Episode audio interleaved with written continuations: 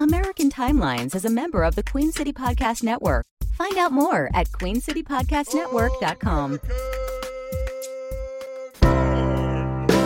So now I'm obsessed with time.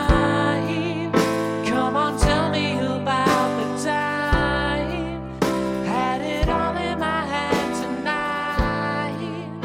Had the time of my life. When the words all come down, like blues on Tuesdays come down. Throw it all away. Throw it all away.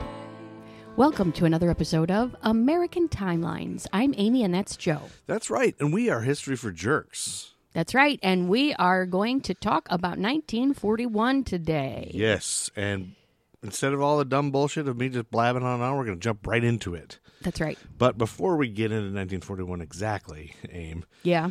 I realized there was a couple things at uh, that I kind of forgot to mention because we used to get stuff off of popculture.us. Oh, that's right.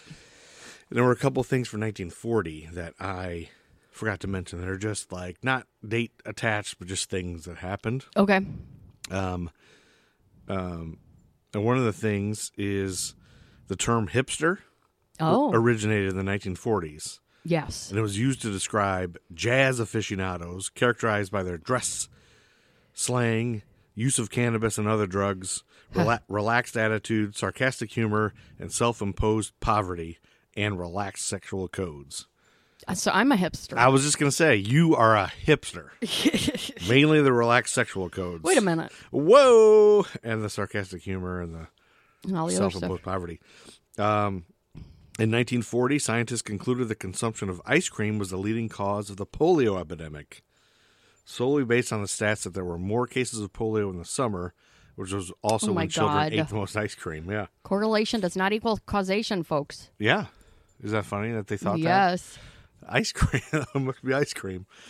It was new. It was relatively new. Yeah. Remember, like in the first when it first came out, like oyster was a was the most popular ice cream. Ew. flavor. Isn't that crazy? Yes. It's weird. Hans and Margaret Ray, who were both Jewish, fled Paris in 1940 on bicycles that Hans had built.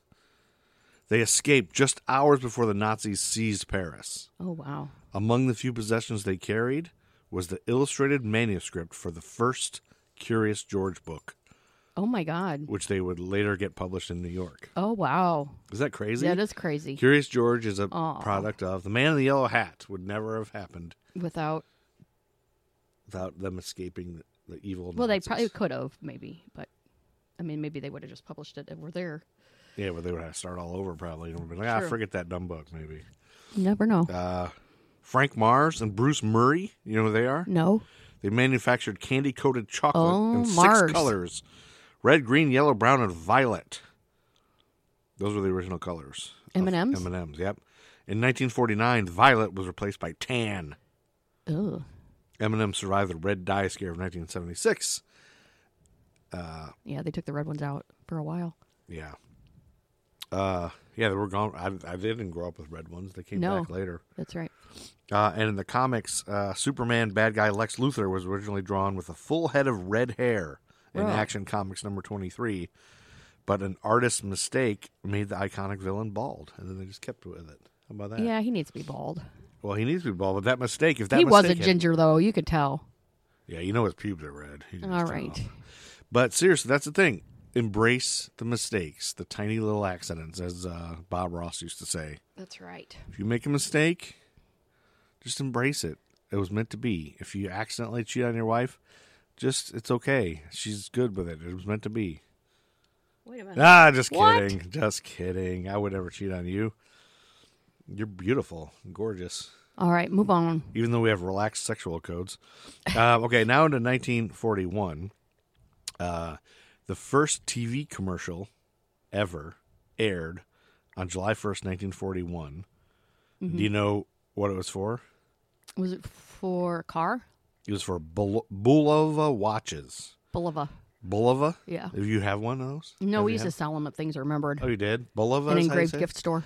Well, they, they paid for a 10 second spot shown before a baseball game between the Brooklyn Dodgers and Philadelphia Phillies at Ebbets Field. Okay. And there's a copy of it on YouTube, and I will insert a little clip of that here. Okay. and you'll have to wait till you listen to the episode to hear it. That's I'm not gonna true. just actually play it right now. The first, uh, oh, the price of cigarettes. You want to guess what the price of cigarettes cost in 1941? Oh, five cents. 12 cents per 12 pack. cents. Inflation. 12 cents per pack of 20 in 1941. You could you can't afford not to smoke. I know. That's why everybody smoked. yeah, why not? Uh, Seagram's Crown Scotch 90 proof was 9.95 a half gallon. Okay. Do you have any frame of reference for that? I No. don't know if that mean anything. to None you. at all. I don't know how much Seagram's Crown Scotch costs now, but it's probably uh, expensive. Um, using fake charities, the British Secret Intelligence Service delivered copies of Monopoly to prisoners of war held by the Nazis. Hidden inside these games were maps, compasses, real money, and other objects useful for escaping. How about that for smart? Yeah. Monopoly helped people escape. That's cool. Fuck the Nazis. I'm just going to go on record and say Yeah, I Fuck think we the can Nazis, safely say okay? that. Yeah. that's I'm I'm taking a stand. Do it. Uh, Coach bags were introduced in 1941. Oh my God. I didn't know they were that old. They were based on uh, baseball gloves design Yeah. and surface wear. That's why they're called Coach, I guess. Okay. Like baseball coach, I think. I don't know. Maybe Coach is the company. I don't know them that much, but that's what they were designed on. Uh, the benefits of magnesium in dental health were unknown until an absence of tooth decay was linked to high magnesium levels in Deaf Smith County, Texas. Okay. All these people had magnesium in their water, and then none of them had tooth decay. So they're like, "Oh, well, that's good." oh, maybe we should do this. Accidental. A new state called Jefferson, made up of Northern California and Southern Oregon, was proposed in 1941. Huh. But then Pearl Harbor was attacked, and the movement faded away. We're about to come up on Pearl Harbor in this episode. Yeah. it's 1941. Um, and I'm just going to cover some highlights of it. 'cause Okay. We're not, we're not a Pearl Harbor podcast. That's right. Anyway, the first year power windows appeared on cars was 1941. Really? Yep. The first car to have this feature was the Packard 110. I didn't know that that was the technology that was available back then. yeah, can you believe it's that Oh. No. long ago? I know it. Because we had roll ups in the Yeah, in the 70s, 80s, 80s. and 90s even. But I guess only rich people could do it then. Yeah, I'm maybe. sure. Of course. Uh, Henry Ford, I don't know if you know about this, in 1941, he made a car from hemp and soybean plastic. He was a raging anti Semite. He was. Yes. Well, it ran on ethanol. Hitler admired his um, assembly line and his like writings and stuff. So that Yikes. tells you. So because I ordered, I owned a Ford Tempo, I you contributed to that. contributed to that. That's right. Oh no. Well, unfortunately, the use of hemp ethanol fuel never became widespread due to political and economic factors. Mm-hmm. And the oil industry and the government were not keen on promoting the use of renewable fuel source that could potentially threaten their business. So as a result, Imagine how far much farther along we would be if they would have just we wouldn't have gone just- that route. yeah, succumbed to oil companies. Yeah. As a result, the use of ethanol fuel made from hemp was heavily restricted, and eventually it fell out of use altogether, all to benefit the oil companies. Yeah. Uh, mercury used in hat making Oh God. uh, which causes Mad Hatter's disease. That's right. Was banned in France in 1898. You know about this? Yeah, You that's familiar why with uh, haberdashers used to be uh, Crazy. it- yeah, they would call him mad as a hatter. this? that's you're mad where as the a Mad hatter. Hatter comes from. yeah, because of mercury. Mad Hatter's disease. Yep.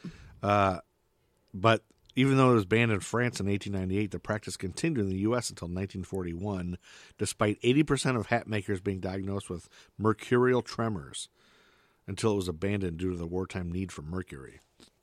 Yeah. So maybe that's why the U.S. is a little more crazy than everybody else. Maybe. Uh, do you know who Regis Toomey and Jane Wyman are? I know Jane Wyman. She was um, An actress. an actress, and she was Ronald Reagan's first wife. well, she and Regis Toomey were in a movie in 1941 called "You're in the Army Now," mm-hmm. and it was the longest screen kiss Oh, that held at I think it might still be, besides in porn, held at three minutes and five seconds. she was the mom on Falcon Crest. Jane Wyman. oh, really? Yeah. I never once watched one episode of that. Oh, you never did after Dallas. I never watched Dallas. You never When- watched Dallas. When Dallas came on, we were you had to go to bed. because Oh, it was you after were- Dukes of Hazzard. That's true. you Ten were o'clock. you were younger than me. so- I'm like 20 years younger. no, than you're you. four years I'm younger like than me. 35 years No, younger you're than four years younger. Now quit. You are an old, old lady. You're the I'm Gen gonna X. put you in a you're nursing a Gen home. Xer too. I'm a young Gen Xer though. You're an old Gen Xer. You're 90. Uh, no offense, but you're getting wrinkly, and I look great. That's actually it's see, folks. It's funny you can't see us, but it's funny because it's not true. She looks 20 years younger than me, I don't know even about though that. she's four years older than me. You look twenty. You look like I could be. You could be my daughter. Yeah, no. Anyway, uh, in 1941, January of 1941, according to WeirdUniverse.net, uh, bananas uh, were used to launch a ship one time. oh, The Cape Lookout cargo ship was launched in Beaumont, Texas, using three and a half tons of well ripened bananas to lubricate its slide into the water. It was the largest ship ever launched by this method. what? Bananas were used because at the time they were cheaper than grease. So they just peeled all the bananas and rubbed them all over the ship? I guess. That's weird. I don't know. I didn't look that much into it. That's really weird. But just so you know, everybody, bananas make a cheap lube. Maybe good for grease in your hair too. Could We're just gonna start be. using bananas for everything. WD 40 in place of that. Yeah, baby. Bananas. Banana hammock. Uh, January 1st, 1941 was a Wednesday.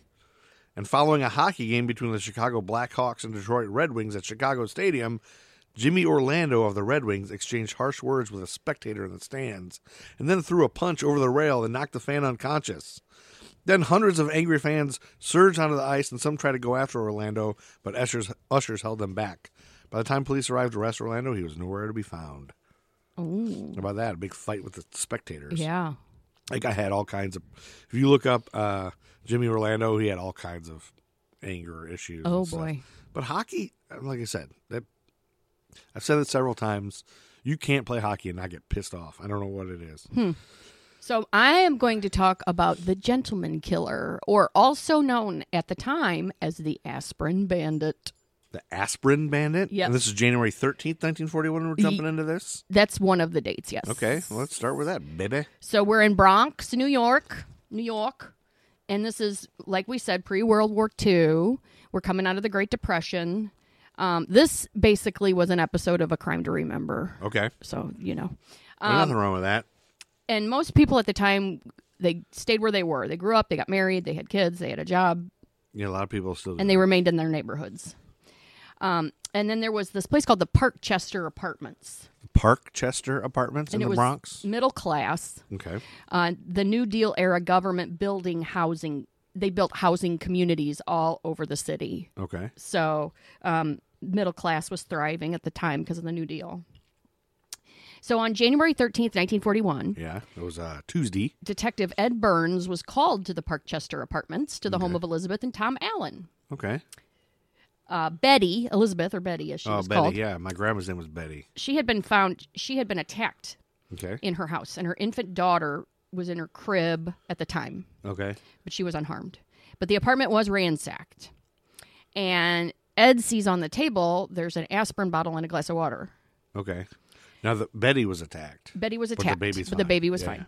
She said that it was about two forty-five, and a man came to the AM? door. No, p.m. in the afternoon. Oh, okay. A man came to the door and he said he knew her husband from the bakery her husband worked at. Okay. He knew and he knew details about her husband and about them and the kid, the baby, so and it was everything. believable. Yeah. He said he was from Boys Town and that he was um and she so she felt sorry for him. So if we're not familiar, what's Boys? it was a Town? home for wayward boys that started in Nebraska in 1917. Oh, Um, it was supposed at the time it was a pioneer in rehabilitation. it was in Nebraska though. Started in Nebraska. Oh, started in Nebraska. The man said Mr. Allen had lent him money and that he wanted to thank him. Oh, And so he asks for a glass of water. He says he's got a headache. seems on the up and up so far. Doesn't seem anything out of out of order. in And- those days, you got to remember, people didn't lock their doors and people were People friendly. didn't. and That's right. It was just like friendly old. You weren't worried about it. And so he says he's got a headache and can he have some aspirin yeah, and a glass of water? So um, she goes to get it some Anison. Hmm. Maybe? and he comes into the house Okay. and um, he sneaks up behind her and he grabs her and then he takes her to the back bedroom. He ties her up, puts a handkerchief in her mouth. He asks if there's any valuables and he searches the house. Then he comes back in the bedroom. He takes off his clothes. He's about to rape her, Oh, but then the gosh. phone rings, and that spooks him. So he so he gets dressed and he leaves. Oh my gosh! But nobody answers or anything. Just the phone ringing. yeah, the spooked you? phone. Yeah. So then she gives a description of the attacker. Says he's got olive complexion and he's in his twenties. So whoever called saved her from being raped. Yeah. Wow. So Mr. Allen, they ask him about it. He doesn't recognize the description of this person. Okay. He's not sure who it is. Um, only small amounts of cash and valuables were taken. And the glass that they had next to the aspirin didn't have any fingerprints on it. Really? Yeah, he had wiped them off. Huh. So it seems like it was somebody who had a plan and maybe somebody who had committed this crime before. Okay. Well, uh, Okay. So detectives find about 50 pictures that match that description and of men with a s- history of sexual um, assault and robbery. Yeesh. And they show them to Mrs. Allen. Okay. She recognizes Anthony Litzy, who has who had done time for armed robbery. Anthony Litzy. So um, he was out of jail, though. He had been in jail, but he was out at the time, and he was working at construction at a plasterer's as a plasterer's apprentice. Okay. Detectives reach out to the employer, and Anthony Litzy was actually at those apartments the day before on a job. Uh oh. So they bring him. in and they book him. Okay. Then three weeks goes by, Book him, Dano. and the cops find a dead woman in an apartment across town. Huh. And in the dining room, there's a glass of water and aspirin. Uh oh. So, While this guy's incarcerated, so it must be yes, a different guy. So this is February fourth, nineteen forty-one, and this is the apartment of John and Catherine Pappas. Oh, February 4th, 1941. Yes, The same day that. Uh, uh, it's four days before Nick Nolte's born in Omaha, Nebraska. yes. Good lord. So, um, John, um, this is the apartment of John and Catherine Pappas. Okay. John told them that just a few things were taken, Okay. and that the victim served the perpetrator coffee at when he came over to her house. That was one of the things that happened. She was a 29-year-old beautiful woman. Okay. Her bra was ripped. He didn't rape her, but there was a struggle, and Detective Burns notices a handkerchief on the bed. And she's dead. So She's dead. Oh, he killed Yeah, her, but he, killed didn't her, rape her. but he didn't rape her. But it looks like there was a maybe a like maybe fight. he was trying to. Yeah, and or then he something. Just, gosh. So the medical examiner would place the time of death between 11 and 3 p.m. that day. Okay. The detectives question neighbors, and the neighbors say John Pappas didn't arrive back home until 10 p.m., and that took him out of the list of suspects. Okay. The doorman said a young man was leaving just as he came in at around 2, That and had he'd me never seen him before, and he had dark hair and olive skin, Dark and hair and olive skin. he yeah. was in a hurry. And it so- was aspirin. Detective Burns goes to speak with John Pappas. He usually rings the doorbell because John Pappas, when he would come home, Yeah. he would ring the doorbell because his wife was an immigrant and she was nervous about. Uh, I don't know. She, I guess, she was nervous if she That's- heard him trying to get in the door, so Yeah, he would that ring the somebody would be doorbell. breaking in. Yes, so he believes that somebody tried to rape her and that she fought back so much he had to kill her. Yeah. So detectives work all night, and then at 4 a.m., they catch a break, and it's a fingerprint on the water glass. So they start printing everyone to Yeah. get elimination prints. And then the detectives, So uh, when you say printing everyone, just like everybody in the like all the other detectives, the dad, the husband, the, you know, like anybody who could have had Oh, prints on okay, there, they're trying to gotcha. eliminate. right suspects. That are- Yeah, so they can figure out which print is the suspects. Gotcha. So with Mr. Litzy in jail, there's no way he could commit the Pappas murder, so they release him. Okay. And then the police go to pawn shops around to try to find some of the stuff that was stolen, but they can't find anything. Yeah. And they discover that the prints don't match any records on file. And they know they need to go back over the Allen case to see if there's anything they missed. Um, and they know Mrs. Allen said that the man knew specifics about her husband. Yeah. So they're kind of thinking about that. that's that's And then, so they go back Curious. to Mr. Allen and they question him again. And then he comes out and says he thinks he knows who the attacker is. I was gonna say he's gotta have an inkling of somebody's been weird around him. Well, he said a few weeks ago he was driving his route and saw a young man hitchhiking, so he picked him up. He said he was an orphan raised in Boys Town. He said his name was Jerry Mitchell. This is him for sure then. Mr. Allen felt sorry for him, so he gave him a few bucks. Then Mr. Mitchell asked Allen where he lived because he wanted to send him a thank you card. And uh, Allen didn't tell police this before because his wife picked out had picked out a different man. So he was like, "Oh well, I don't know. I guess it's not him." Yeah. So they send out a teletype to every borough in New York. And then another couple comes forward with a similar A story. teletype. yeah, it's like a So that's like a bulletin. APB, like Yeah, a, yeah, yeah. cool. Never heard that term. Just just try to clarify for the listeners who might be as dumb as me. So another couple comes forward with a similar story. This guy says his name was the. He, this guy says that that guy's name was Jerry Schnaffer, Oh, and the woman explained that she was raped by him. At, yikes! then the floodgates open, and there's all these cases come to light, and each one has the same story And it's all where the guy comes to the door, yeah. it Says, Says he's got he- a headache. knows the da- husband, and wants to thank him. He's got a headache, and he uses aspirin, and then he comes in, and then But this guy's got to be doing research on all these people to make it believable, right? Well, he hitchhikes and then he gets the information from the when you get- husband. Yeah, wow. So they do an exhaustive investigation of all the case files of sexual assault in New York City. Yeah. They pinpoint 31 separate cases in nine months. They started to see a pattern. He would be out of the state in a neighboring state, then hitchhike into New York and commit the assaults. Wow. So they expand the net in eight states and up and down the East Coast. They find 81 total cases. Wow. This person has been raping somebody once every three days. Oh my gosh. and many of the husbands at the time blamed themselves but would take it out on their wives like Yep. it was so much That sounds like the, that sounds like the 40s to me. yeah um so a reporter named maurice kastner prints a story about the aspirin bandit Okay. and he pieces together the allen and pappas cases Okay. the problem at the time was there wasn't any technology so the police departments have a hard time communicating with each other Yeah, yeah. but they uh, around the area they're told to be on the lookout of you know everybody around that area is told to look for yeah, this just watch for this guy hitchhiking, I guess. so then february 14th there's a break in the case they get a call from heightstown new jersey Yep. and um, this this is a couple called the ides it was a husband and wife they visit detectives and tell about this drifter they let stay with them Oh, boy. and that he robbed them um, and the woman in the couple is an artist actually and so she says i'll draw him i can tell you what he looks like i'll draw Well, Oh, that's a pretty sketch." handy that that happened. yes so then the police take that picture and show it to all the v- other victims and they all say that's him That's him. so Burns works the streets. February 19th, another lead comes in. Police get a call of a suspicious person in an apartment building. So somebody tried to get in to an apartment building, and um, the woman was able to shut the door.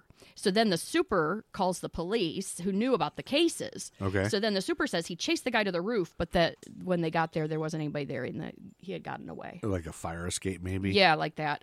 So then five days goes by, nothing happens. Then a call comes in on February 25th, Newark, New Jersey. Oh, a call comes in just two days before the 13th annual uh, Academy Awards. Yep. A woman was attacked violently. Okay. Then other nearby towns call in to report the same. All Okay. towns were in New Jersey. So they realize he has a pattern and is coming back to New York now. So police, like he's in New Jersey, he's, Yeah, yeah. he's going to be coming back to New York. So Yeah, police because set he'll up. just hitchhike back. you Yeah. know. And, th- and that's the thing I think we got to realize. This is the 40s. This is very common. Hitchhiking wasn't right, as as taboo as it is now. It was like right. I think everybody picked up hitchhikers. It sounds like Yeah. So police set up barricades to stop every car coming from New Jersey. Um, then on March 3rd, detectives flood the West Side. The Mills Hotel was a hotel for day laborers, Okay. and there's some detectives that are stationed in the lobby there. Yep. Detective Durant sees a guy in a green jacket walk in who matches the sketch. S- And the guy checks in as George Kozlowski. So the police grab him. His real name is George Joseph Svek. Okay. C V E K. So whatever, however you say that. Yeah. Mm-hmm. I think it's Svek. They fingerprint him and compare it to the print found in the Pappas apartment, and it was a match. It was a match. So Yes. this Jeremy whatever is not who is it was. really George Joseph That's Svek. just the name he used. Yeah. He was born in Pennsylvania. His parents were immigrants. He had a troubled youth. At age 10 was his first run-in with the law. Okay. At one point, he tried to rob his own house. His mother tried to stop him and he beat her. Then he was sent to a reformatory for 5 years. Then he got arrested for stealing cars. But he had never been fingerprinted. Really? All that time, all that trouble, Yeah. never fingerprinted? That's weird. So they conduct a lineup. They bring victims and families into the precinct and one by one everybody IDs him. Everybody points him out, I'm sure. Yeah. Got and one him. of the got him. one of the victims' husbands even had to be held back because Oh yeah, like, beat the shit out of that Yeah. fucker. Uh, so Svek, after everybody identifies him, he confesses to the rapes, robberies, and the murder of Car- Catherine. At that point, he Pappas. probably doesn't even does he even remember all of them at that I point. When you know. do it that often, does Well, he even the- know? I'm sure I probably did that. Yeah. the number of victims could be well over 200 of rapes. Yikes! Like Cosby level. The DA chose to charge sex solely with the murder. Um, it was, I guess, the easiest thing to prove. Yeah. So he was found guilty and executed by electric chair on February 26, 1942. He- oh, 1942. Okay, next year. Yeah. Yeah, they don't mess around back then. Yep. He never received a single letter or visitor while in prison. And that is the story of the aspirin bandit The aspirin bandit. or the gentleman killer. now, why the gentleman? I Like, don't where know. Does that That's come just in? what the name of the episode That's what they was. named it. Oh yeah. So But the aspirin bandit was wh- what the reporters called him. gotcha. Well, that was interesting. Uh, that was a scary one. Um, Yeah. so You just never know. You can't Yeah. let people in your house. yeah, you can't. Well, definitely now nobody would, but back then people did. Um, so I have one that came right after that on January fourteenth, nineteen forty-one, which I thought you were going to kind of do this one, but yours is more of a that kind of serial killer scary thing. But this one is more of a crime story. In New York City, brothers Anthony and William Esposito held up a man in a Fifth Avenue office building, shot him dead, and then led police in a daytime chase through Manhattan. Both men were eventually apprehended, but not before a police officer was in, was slain and a cab driver wounded in the throat. The trial would become one of the most famous insanity defense cases in history. Oh, Yeah. Uh, have you heard of this one? no. According to crimelibrary.org, uh, Anthony and William Esposito, Anthony was 35, William was 28, they held up a payroll carrier for a linen company located at 34th and 5th Avenue in Manhattan. They shot and killed the office manager of the firm without warning as he rode in an ele- elevator. When the brothers reached the street, they were confronted by police officer Edward Marr. During a foot chase down Fifth Avenue, a gunfight ensued, which sent hundreds of pedestrians ducking for cover. The brave officer managed to bring down William with a shot to the leg. When the cop went to check on William, the wounded man suddenly turned over and shot Officer Marsh several times, killing him instantly. Several other people were wounded in the ongoing battle. Both brothers were captured after pedestrians and a passing cab driver subdued them. When they reached trial in May of 1941, the Esposito brothers based their defense on insanity pleas. The death penalty was a very real threat during that period, like we just saw with your story. Unlike today, defendants were sentenced to death routinely, and often the sentences were carried out without delay, just like Right. that one. Yeah. Yeah. It was also common for several convicts to go to the chair for the same murder. How about that? Uh, in court, the Espositos began a campaign of bizarre behavior to try to convince the court that they were insane. They would bang their heads on the defense table until they bled. They made animal sounds and howled like wolves. They ate bits of paper and anything else that was in front of them. While the jury was present in the room, they barked like dogs and cried uncontrollably. They drooled on the table and walked into the courtroom like apes. Like, can you imagine this? Like, uh, the New York press called them the Mad Dogs. At the end of the trial, Judge John Fresci said that the laws uh, should be enacted to keep people like the Espositos out of the courtroom. But even all their hysterics could not persuade the court that they were anything but vicious criminals. So I think part of the thing that I've always asked you about is how is it not insane? It's got to be insane to to do any of these things that people have done. But you're like, that's not. You have to not know right from wrong is what you always go back to. But it's like, That's the legal. yeah. And so these guys, I can see like they're clearly trying to make it look like they're insane, Right. Which is kind of like it's almost too sane. Like you're sane to try to do this. Like you're you know that this will get you out of it, but Right. uh, so I don't know. It's weird. On on May first, nineteen forty one, after a jury deliberated for just one minute, a trial record that still stands today, William and Anthony Esposito were found guilty of murder in the first degree and sentenced to die in Sing Sing's electric chair. But the Mad Dogs still weren't finished. On May 7th of 1941, the Espositos were transported to Sing Sing prison by New York City police in a commuter train from Grand Central Station. When they arrived in the village of Ossining, Ossining, I don't know, uh, a local cab picked up the brothers and the police to take them to a prison reception area. As the car approached the front gates, Anthony suddenly grabbed the steering wheel of the police unit, as Trump was wont to do, and attempted to Yeah. crash the car. A violent brawl erupted between the Mad Dogs and the police. Anthony viciously bit the hand of the driver as he tried to get control of the car. William tried to grab at a detective's holstered gun. The police pulled out their blackjacks and beat the brothers into submission. They were dragged out of the car, cursing and screaming. William continued to fight even as he was prone on the sidewalk. He was beaten unconscious, and both brothers were later carried into Sing Sing. While on death row, they continued their campaign to convince authorities they were nuts.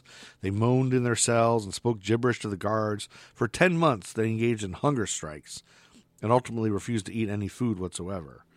Uh, Governor Herbert Lehman appointed a commission to investigate the matter, and it was found that the Esposito family arrived in America from Italy in 1909.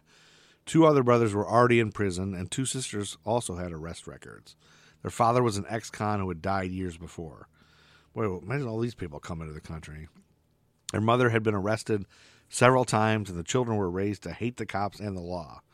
Governor Lehman refused to grant clemency. In the end, William and Anthony laid in their cots all day long, eating nothing and groaning throughout the day and night. Neither of them weighed more than 80 pounds. Jeez. On March twelfth, 1942, they were carried to the electric chair, unconscious, already near death, and immediately executed. You know, it just doesn't make sense to me, like, in general, Yeah. with the death penalty.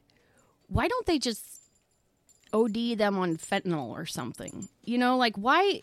You know how there's all. well, now these- they inject stuff, right? I know, but the the drugs they're always talking about how inhumane it all is and everything. And it's like if it's so easy to OD on fentanyl, why don't they just use that for executions and just or heroin or something? Well, I don't think those are like painless deaths either. Like No, I like your guess body's not. shutting down and shit happens and violent whatever probably. Yeah. Um not that electricity is any worse. I think electricity was probably just the quickest way they, they knew. Like people would die Jesus. instantly maybe. I don't know why they I mean Yeah, it's a good question. yeah. Um, uh, the, the Espositos were violent criminals whose behavior shocked the public, but never did their actions constitute legal insanity. okay, January 20th, 1941 was the third inauguration we're of still in January. Frank. Yeah, the rest is just little bits. That was Okay. a long thing. Yeah, January 20th was the third inauguration of Franklin D. Roosevelt. That was Okay. held in Washington, D.C. Like he was, before they had term limits. yeah, the last one to serve more than two terms. that's right. January 22nd, the Andrews sisters recorded Boogie Woogie Bugle Oh, Boy. that's Mm-hmm. a good one. you know how that goes? He was a famous trumpet man from out Chicago way. He had a boogie style that no one else could play. He was a top man of his craft. Well, then his number came up, and he was on with the draft. He's in the army now. I'm blowing reveille. He's the boogie boogie bugle boy of Company B. That's a great song. Uh, January 24th, born in Brooklyn, Neil Diamond, Okay. who attended Erasmus High School, and was a member of the Freshman Chorus and Choral Club, along with classmate Barbara Streisand. Oh. How about that? Did you know Neil Diamond and Barbara no. Streisand were in class together? Did not. Diamond recalled that they were not close friends at the time. He said, We were two poor kids in Brooklyn. We hung out in the front of Erasmus High School and smoked cigarettes. Okay. also in their class, same class as these two. Honey, we, we're going to Wait. be here all day. Yeah, but no, we're not. Chess Grandmaster Bobby Fischer in the same class as those two. How about that? Well, that's great. February 8th, we talked about Nick Nolte being born already, uh, who uh, lettered in football as a tight end and defensive end at Eastern Arizona, also played basketball. February 27th were the Academy Awards that I mentioned, with Rebecca winning Best Picture. You remember that movie? No, I never saw that. You never did? Nope. Uh, how about this one? In April 1941, according to WeirdUniverse.net, New York designer Francis Ruskin introduced the latest in apparel for air raids. It's that air raid fashion was fa- was popular. Oh, my God. It was a slack suit made out of plastic and fiber fabric in smart neutral tones that was designed to pre- protect a woman from bombs, shrapnel, and fire, Yeah, that's going to help. while simultaneously preserving her reputation as a fashion leader. Oh, my God. It also featured a metal helmet beneath an uh, enveloping hood. That's what that. Oh my see that? God, yeah. I will post this on our Instagram, uh, History for Jerks. May 1st, 1941, the Orson Welles directed drama film Citizen Kane had its world premiere at the Palace Theater in New York City. Okay. And also that same day, a new breakfast cereal by General Mills named Cheery Oats was introduced. Oh, the precursor. It would n- later be changed 1945 to Cheerios. Yes, Cheerios, correct. May 24th, 1941 was a Saturday, and singer songwriter Bob Dylan was born in Duluth, Minnesota. Okay. How about that? You know about him? Mm-hmm. Uh, he was in several bands while attending Hibbing High School, uh, and his name was Robert Zimmerman. That's right. Yep. And actually, he was when he was young, he was in a band with Bobby V, and he would play piano and clap. Clapping was part of his thing. June third, nineteen forty-one was a Tuesday, and uh, forty-eight-year-old Mrs. Simon Olson of Moorhead, Minnesota, drowned in Avalanche Creek in Glacier National Park, Montana, after posing uh, for a photograph, and then she fell Oh no. off the mountain. Oh Uh, my god. She fell onto a log beside the creek. Ow. Yeah, isn't that awful? I've heard of people doing that with selfies. They take selfies on the edge of a cliff and Yeah, then turn she, around. she and- had asked her cousin to take a picture of her, and she backed up a few steps. oh my and god. Boom! She fell out of view, and uh, she was gone, swept away. They had to dynamite logs to free her body the next day from the gorge. Yikes. Yep. August third, nineteen forty-one, Martha Stewart was born. August fourteenth, David Crosby was born. August twenty-second, nineteen forty-one, Joseph Stalin decreed that every Soviet soldier should receive one hundred grams of vodka per day. Oh my god. Why that? Keep your priorities straight, people. Yeah. September 1941, according to WeirdUniverse.net, among the inventions displayed at the annual Congress of the Inventors of America in Los Angeles was a pair of women's pantyhose designed to repel mice. The shocking stockings were made of fine spun copper mesh connected to batteries hidden inside the women's shoes. Wires ran from the batteries through the stockings up to a coil of wires concealed in the girdle. When a mouse brushed up against the pantyhose, the circuit was closed, releasing a voltage shock guaranteed to, to repel the rodent. Is that a good idea? Mm. The inventor insisted the stockings pose no danger to the wearer. Oh my god. October 3rd, Chubby Checker was born, and did you know that they named him Chubby Checker as an ode to Fats Domino? Oh. Fats Domino, yeah. Mm-hmm. Chubby Checker. Get it? Domino's Checker. Yeah. Uh, I had a lot more on him, but since we're running short on time, I'm kind of Yes. breezing over these things. October sixth, 1941. I know you don't care, but the New York Yankees beat the Brooklyn Dodgers 3 to 1 to win the World Series, 4 games to 1. Okay. October 13th, 1941. Uh Paul Simon was born, Okay. and he met Art Garfunkel when they were both 10. How about that? That's a little nugget of information Well, there. Yeah. yeah. October 21, 1941, the comic book superhero Wonder Woman made her first appearance in All Star Comics issue number 8. Wonder Woman. and the comic book villain Penguin made his first appearance on the same day. October 23rd, the Walt Disney animated film Dumbo premiered at the Broadway Theater in New York City. Did you know Dumbo was that old? Yeah. I did know Dumbo was that old. I didn't know that. Uh, November 5th, 1941, Art Garfunkel was then born. Uh, and then I've got my overview of things on how Pearl Harbor happened, but maybe that should just be its own episode. Yeah, or something. Yeah, because I got a lot more. So let me just. Pearl Harbor happened in December, and there was a lot of things that led up to it, but Yeah. we're not going to go through all that because we're not a history podcast necessarily. But I do have to talk about uh, World War II ghost stories. Ooh. The USS Hornet's ghostly inhabitants. The USS Hornet and her crew served in World War II and the Vietnam War, achieving numerous awards for service and operations. She was also the prime recovery ship for the Apollo 11 and 12 missions. During her active years, about 300 crew members died from accidents and suicides. Visitors to the ship's permanent location in San Francisco report hearing voices and seeing apparitions of soldiers. Electronic equipment is also known to go haywire on board. Now the host of Ghost Tours, the USS Hornet holds the title of the most haunted ship in America. That's pretty cool. I thought it would be the Mary Celeste would be the most haunted one. No, there's also the, the watery grave of the USS Arizona, uh, another haunted World War II era Navy ship. It's, ha- if it's a watery grave, it means it's sunk, right? Yeah, So how is it haunted if it's sunk? Well, let me get into it. When the Japanese attacked Pearl Harbor on December 7th, 1941, the Arizona became a mass tomb for the 1,102 that perished with her. She serves as an underwater graveyard and memorial to those that died during the tragic event. However, many believe that the dead did not go in peace and still haunt the area. Today, officers blame a ghost called Charlie for many of the eerie happenings near the USS Arizona. This famous apparition is reportedly harmless, only turning on water faucets and causing heavy doors to swing open and closed. Another ghost, however, inspires more fear.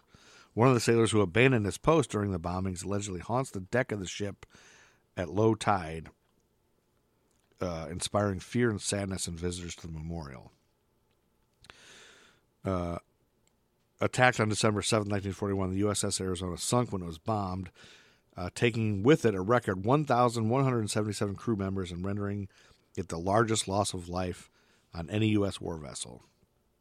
Following reparations in 1962, it now sits on the harbor as a tribute and carries with it for most visitors a tremendous sense of desolation with the lives that perished that, that tragic day supposedly still patrolling the area. The refurbished boat brims with eerie noises that range from disembodied voices to pacing footsteps, while an Australian woman in 2011 snapped a pic that resembles a ghostly figure suspended in water and crying out in agony. Uncanny, certainly, but also unsurprising, some of the soldiers' remains are thought to be kept on the USS Arizona. Okay. And that's uh, the way we end this episode with a ghost story. I love the ghost Of stories. 1942. Yeah, I'm trying to. Fi- I'll try to find one for every year of the 40s That's because good. I think that's uh, you like ghosts. yeah, I don't really believe in them, but I like those stories. You don't believe in them? Not really. I mean, they would have. We would have a little more solid evidence than some of the goofy shit that you see online. Not necessarily. I think it's just. I think ghosts are somewhat apparitions of another dimension. I think there's just Oh, multi dimensions. you think it's, like, matrixy. dimensions going through. Yeah. All right. Well, thank you all for listening. Yeah. Thanks for listening, Timehead. Sorry it's been a while. It's hard to get back on a regular Uh, schedule when it you're sure busy is. people. You got shit going on in your lives, man. That's right. But now it's time to get out of here, Chuck Berry. It is, and we love you, and we want to make out with all of you. Check our Instagram for that picture of that fashion. That's right. Bye. Bye, everybody. Peace. Don't forget to wipe and stay off the pipe. I can't wait for Friday night, so I can go out on the weekend and ruin my life. I wanna drink and drive and crash my car. I tell the policeman that I'm a star. Yeah, 'cause you and me were birds of a feather. Yeah, we only like the bands and worship the devil. Yeah, we like to drink the blood of the goat. Now, baby, I can't tell. So take my hand, let me lead you down the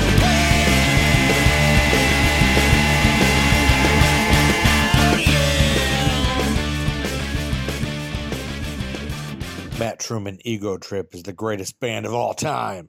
Buy their music.